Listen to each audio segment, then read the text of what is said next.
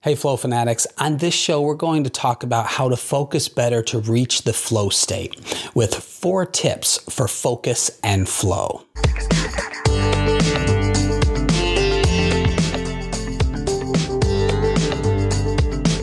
I'm your host, Dr. Josh Smith, and welcome to the High Flow Lifestyle Podcast. It's my privilege to be your peak performance and flow coach with this episode. Each week, you'll hear mind blowing interviews as well as actionable tips and strategies for accessing flow for optimal human performance, heightening creativity, intuition, and productivity, and most importantly, living a healthier and happier life. Now, let's dive into your next dose of practical flow training. In the search for how to focus to reach the flow state, you have to start with the fact that flow follows focus. You can't have flow if you can't focus your attention first. Whether it's in business and entrepreneurship, personal relationships, creative activities and artistic pursuits, or exercise and athletics. If I can help you focus better, then you have the ability to enter the flow state. And with flow, all of those activities I just mentioned will be amplified. We're in an age of where your attention is the most sought after commodity. $700 billion are spent by companies on ads to capture your attention. There are so many disruptions out there, and you have to realize that their goal is to keep you out of flow, steal your attention by distracting you, so you can't focus on the task at hand you being in the zone and getting your work done, playing with your family, drawing and painting, brainstorming ideas for that book you've always wanted to write, exercising, or just walking in nature.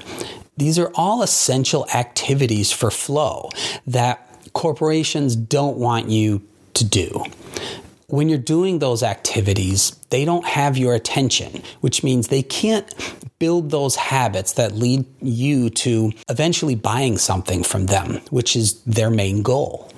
You need to protect your time, which leads to being able to protect your attention, which can then set you up for flow. So, the first thing to focus and better reach the flow state is turn off the digital noise. In The Distracted Mind Ancient Brains in a High Tech World, Dr. Adam Gazzaley documents how 50% of young adults suffer from nomophobia, and that's the fear of being without your phone.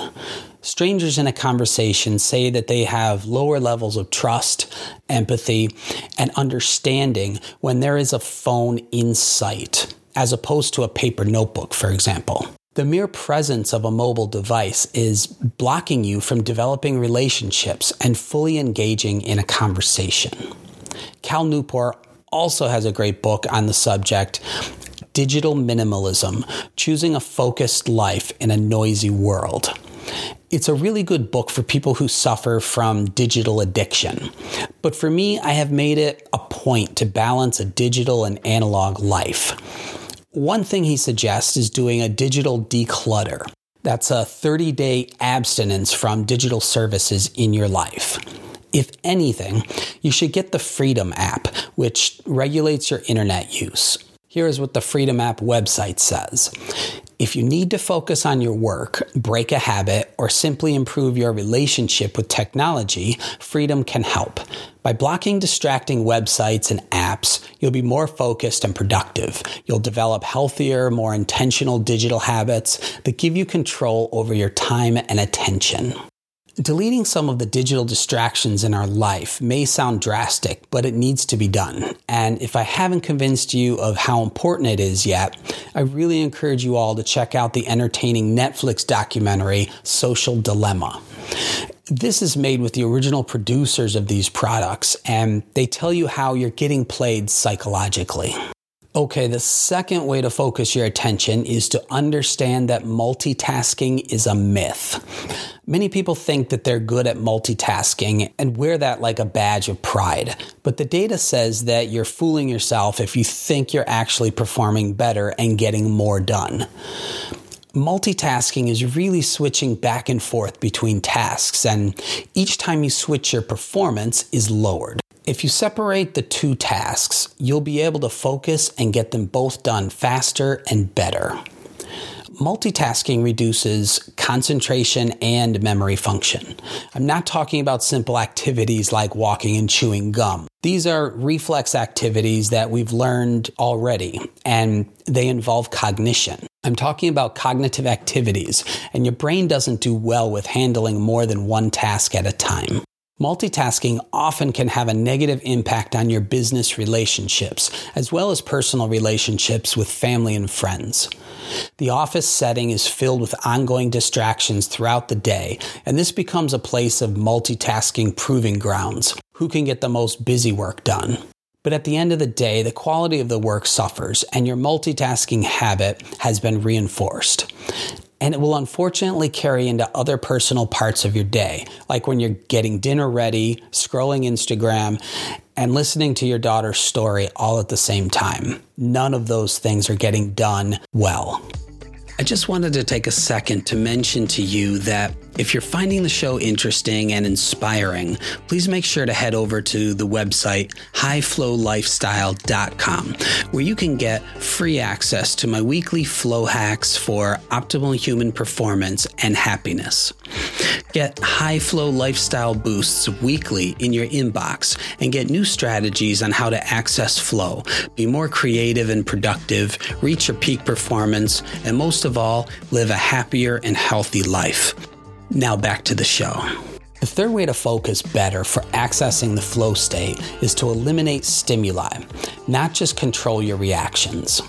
It takes too much energy and time to try to stay disciplined and control our impulses. So, the better thing to do is remove those distractions as much as possible.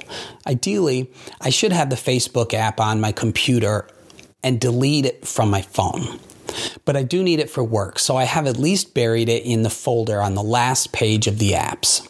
This way, I've created a barrier to get to it, and it takes a lot of extra work just to open it. Another way to think of it is if you aren't sure how to control your kids' constant snacking, especially when they might be home more often now, the best thing to do is not buy junk snacks next time you go shopping.